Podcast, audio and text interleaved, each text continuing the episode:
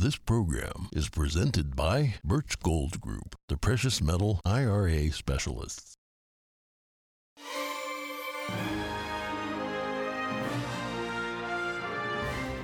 Good morning. In today's headlines, after a tight race, Senator Raphael Warnock ekes out a projected win in Georgia. Hear what Warnock and Walker had to say after results came in. Soldiers hesitant to get a COVID vaccine just got an early Christmas present. A defense bill which would end the military vaccine mandate will be heading to Congress for a vote this week. Top FBI official has stepped down. This after a House committee asked for his testimony. They plan to investigate the Bureau of over political bias. A former FBI general counsel slow rolling the release of the Twitter files? Elon Musk says a top Twitter executive has been fired. And a video goes viral of a former CCP official's daughter publicly opposing lockdown measures, threatening to kill in self defense.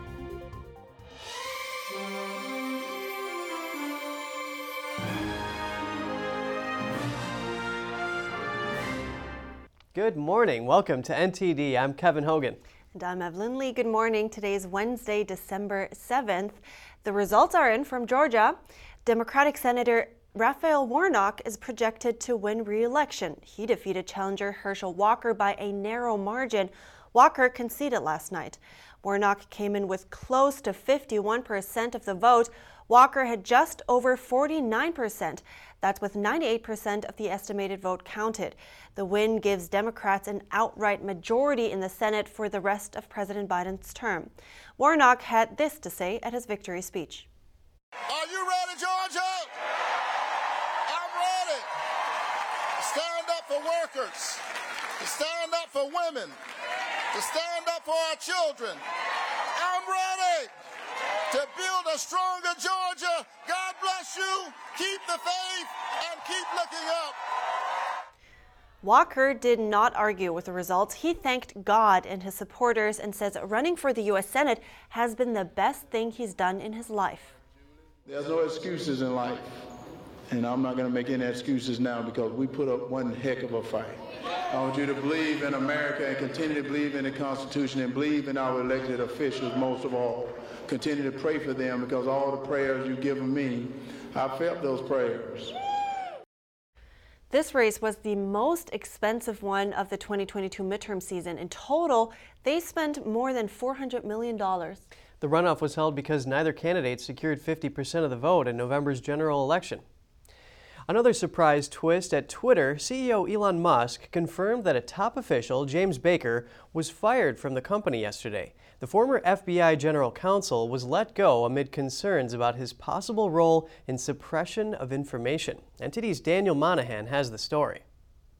Musk wrote on Twitter, quote, in light of concerns about Baker's possible role in suppression of information important to the public dialogue, he was exited from Twitter today. Musk added that Baker was questioned before his firing about the events related to the Hunter Biden laptop suppression scandal and that his explanation was unconvincing. Musk was responding to an article penned by Jonathan Turley, a George Washington University law professor and political commentator. Turley noted that Baker was a former FBI general counsel. Baker played a key role in the Bureau's investigation into false claims of collusion between Russia and the 2016 presidential campaign of Donald Trump.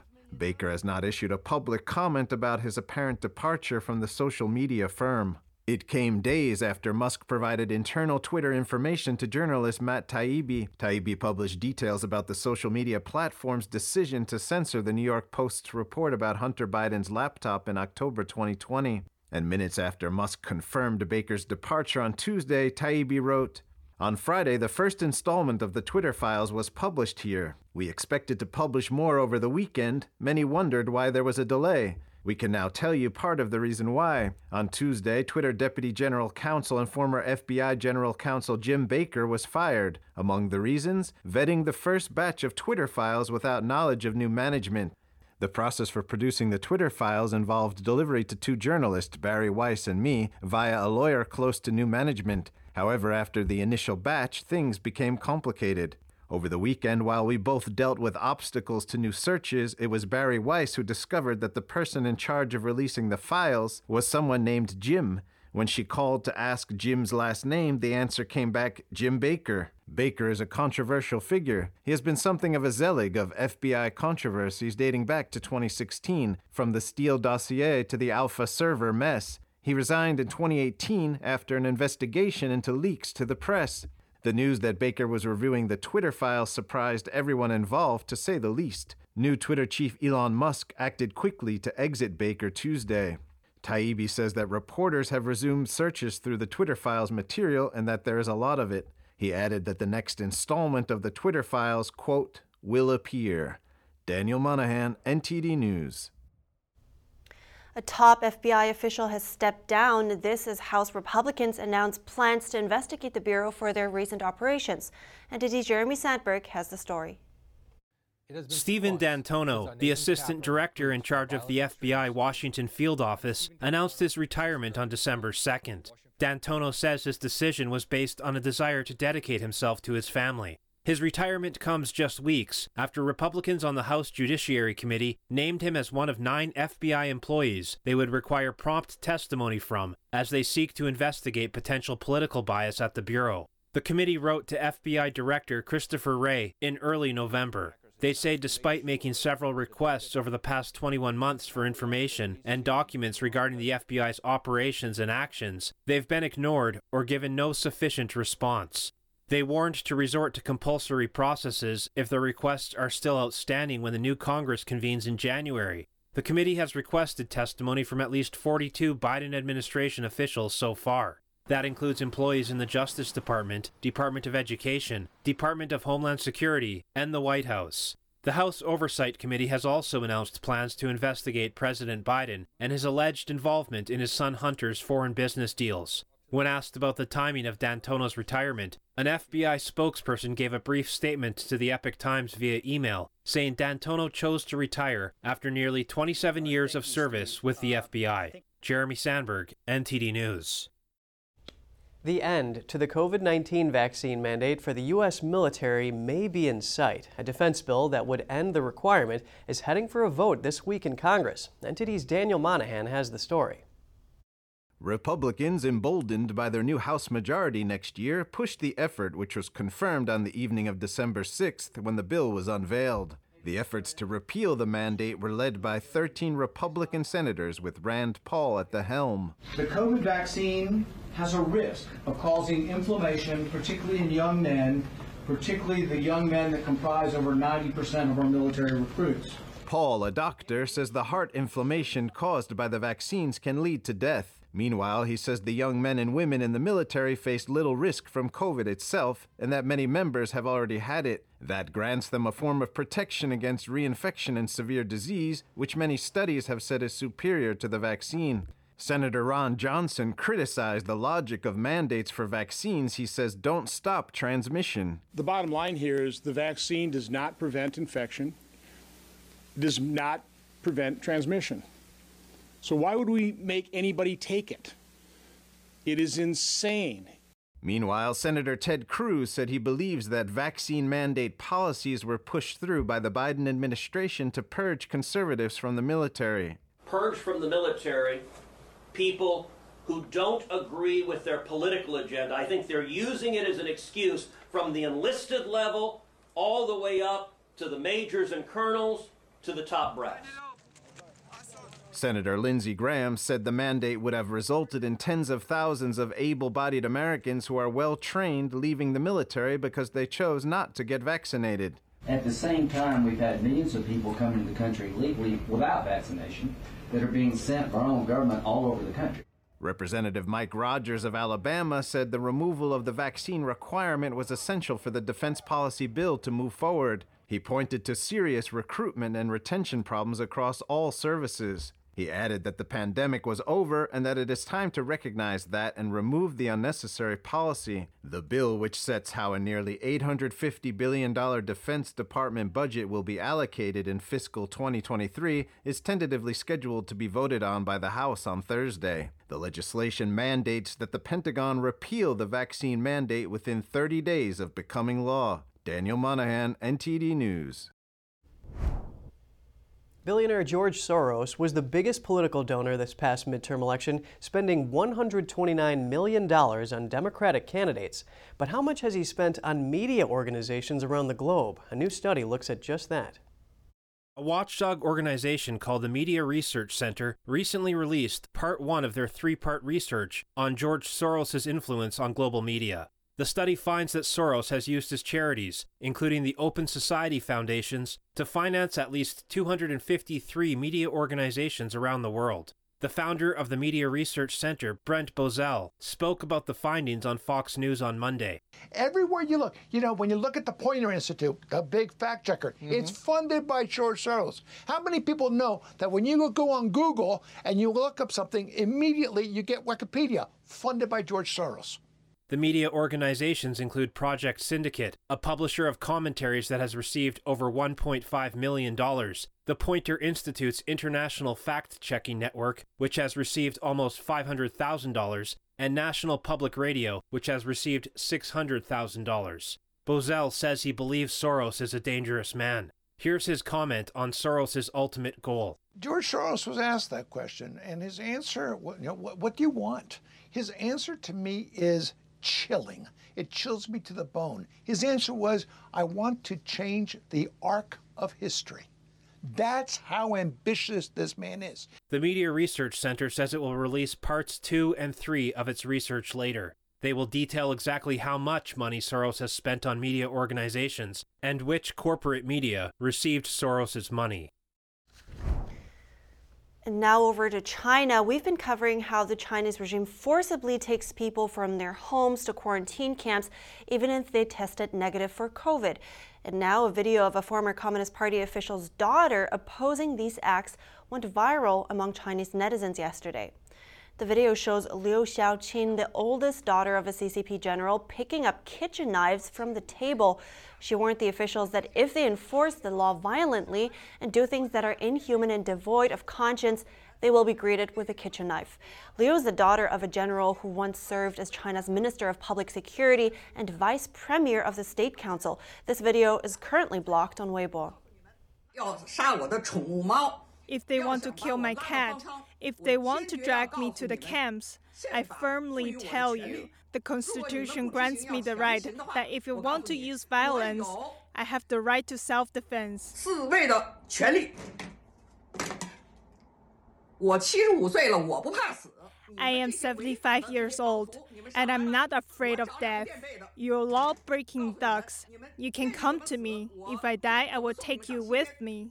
Anyone who violates the law, breaks into homes, and violently enforces the law, you will be greeted with kitchen knives. I will chop you one by one.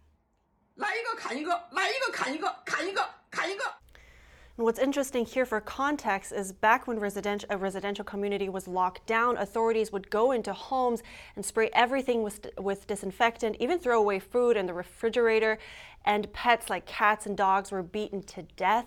That's why the lady was trying to defend herself and her pets. Oh, yes, and now the white paper movement from the college students is pushing back. The Chinese regime has announced a series of measures to ease its COVID, zero COVID policy, but we don't know how well the new policies will be followed. And coming up, the U.S. Secretaries of State and Defense met with their Australian counterparts in Washington. Countering China's aggression was at the core of the talks. And President Biden pays a visit to an Arizona nanochip plant. It's part of a large investment by a Taiwanese company creating new jobs in the region. That and more in just a moment here on NTD Good Morning.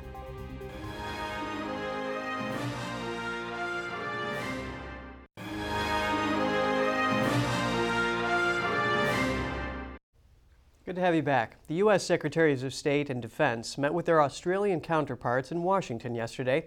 The focus of the meeting was an increased U.S. military presence in the Indo Pacific amid increasing aggression by China in the region. NTD's Kos Temenes has this report. The U.S. will boost its military presence in the Indo Pacific region. That's according to U.S. Secretary of State Antony Blinken.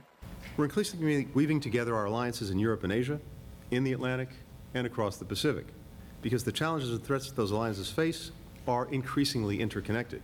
He was accompanied by U.S. Secretary of Defense Lloyd Austin at a meeting with Australian Foreign Minister Penelope Wong and Australian Defense Minister Richard Marles. We'll also expand our logistics and sustainment cooperation, and that will deepen our interoperability and create more agile and re resilient capabilities. We'll also continue to find ways to further integrate our defense industrial bases in the years ahead. Blinken also spoke about challenges posed by China to the international rules based order, including attempts to disrupt the freedom of navigation in the South China Sea. The group also discussed the progress of the security partnership between the US, Australia, and the UK. Our three countries have made significant strides toward Australia obtaining nuclear powered submarines while adhering to the highest non proliferation standards. Australia's defense minister said it's a huge step that America is taking. It will transform Australia's strategic posture. It will increase our capability dramatically. Um, and we are deeply grateful for the work that we've been able to do with the United States in developing that. Marles said he and Foreign Minister Penny Wong would invite Japan to participate in more exercises with Australia and the United States in upcoming talks with Japan in Tokyo. What we want is a region that is stable, prosperous, and respectful of sovereignty. Frequent military collaborations between the US and Australia have already been going on in Australia's Northern Territory, with thousands of US Marines rotating through the territory annually for training and joint exercises. Last month's meeting between Australian Prime Minister Anthony Albanese and Chinese leader Xi Jinping at the G20 was a step towards normalizing ties. But Australian diplomats say it won't change Canberra's defense policy. Kos Temenes, NTD News. Republican lawmakers are warning of a threat to national security posed by a Chinese state controlled shipping platform. They say the digital logistics system could provide the Chinese Communist Party with sensitive U.S. government and military data. Beijing is offering the platform to freight carriers, ports, and foreign nations free of charge. They call it a one-stop shop for data management and tracking shipments. It's subsidized by China's Ministry of Transport. Over 20 global ports are using the platform already. Senator Tom Cotton and Representative Michelle Steel called it a disaster for American interests in a letter to President Biden. They worry the CCP could exploit it to identify early trends in the movement of U.S. military supplies and equipment, while at the same time denying other countries the same data on Chinese military assets. Over 25 congressional GOP members joined the letter. They urged Biden to take action to stop the spread of the system. President Biden yesterday visited a Phoenix plant being completed by the Taiwan Semiconductor Manufacturing Company, or TSMC. The project was previously announced by President Trump in 2020. The company announced a $40 billion investment in Arizona. With plans to build a second plant in the pipeline, officials say the two plants, coupled with new factories by Intel, Micron, and Wolfspeed, and others, could give a decisive edge to the American military and economy, especially at a time when comp- competition with China is heating up. The event was attended by Republican Arizona Governor Doug Ducey and his newly elected Democratic successor, Katie Hobbs, Arizona's current Secretary of State. Also attending were Apple CEO Tim Cook, TSMC founder Morris Chang, Micron CEO Sanjay Mehrotra, and NVIDIA CEO Jensen Huang. TSMC had made a $12 billion investment here in Phoenix to build the first fab to make semiconductors in the United States. Now the equipment is ready to move in. Next year, commercial operations are going to begin.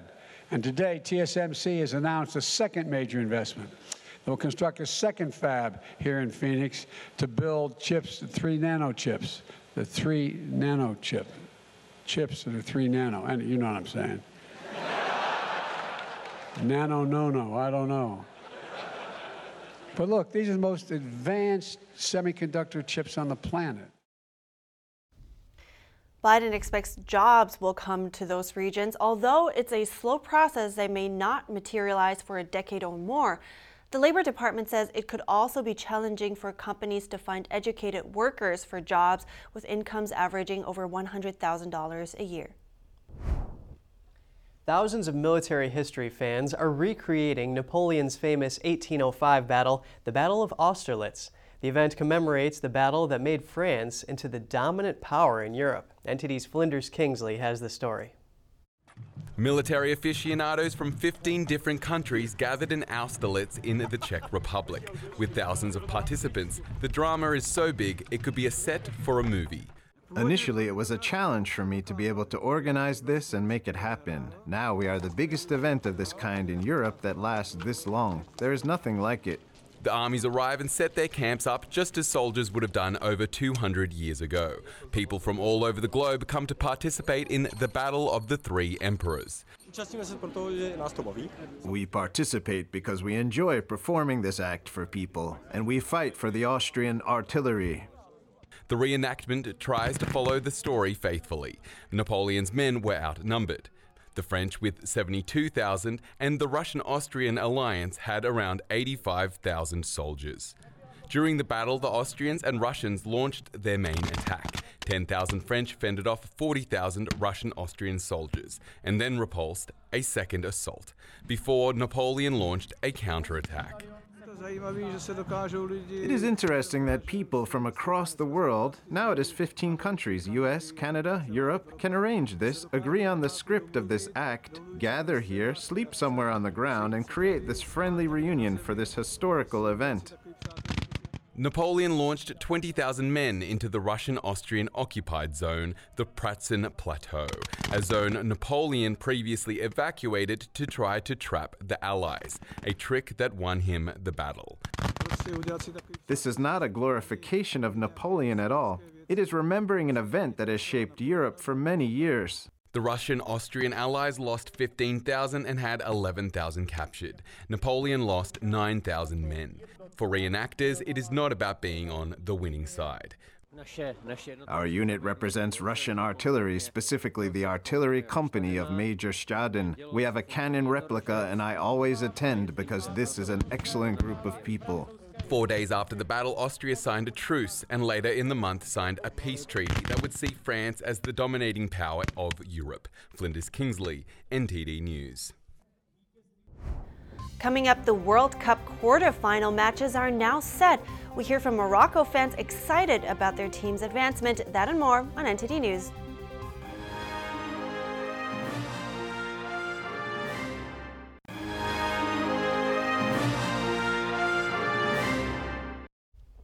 Welcome back. I'm Evelyn Lee. Morocco becomes the first Arab team to enter the quarterfinals of the FIFA Soccer World Cup. The achievement comes off the back of a victory against Spain. NTD's Flinders Kingsley has more. Morocco beat Spain 3 0 in an overtime shootout after a nil all draw. Moroccans around the world are celebrating. All Moroccans are happy. To be honest, we played a great game and we had a strong competition, but we defeated them. Thank you, Bounou. He played great. A conflict between Moroccan fans and police broke out in Belgium after young fans fired fireworks toward the officers. It's a first for an Arabic speaking country to make the quarterfinals at the first World Cup held in an Arab country. The locals are in full support of Morocco. Today I am very happy and Arabic people are very happy also because the Morocco today win. I hope inshallah Morocco will be in final. Inshallah. I hope that. Morocco will be going up against Portugal, who took down Switzerland 6 1, despite captain and lead goal scorer Cristiano Ronaldo spending most of the time on the bench. I think it was kind of good because the team was more unpredictable and they could get more goals. But Ronaldo should always come to a match. Portugal fans understand that Qatari fans will be supporting Morocco. A lot of people are supporting them. We are like Arab world supporting them, so it's going to be tough. But um, yeah, yeah, if we play our A, A game, I think we, we can do it. The game will be held Saturday, December 10 at 10 a.m. Eastern Time. Flinders Kingsley, NTD News.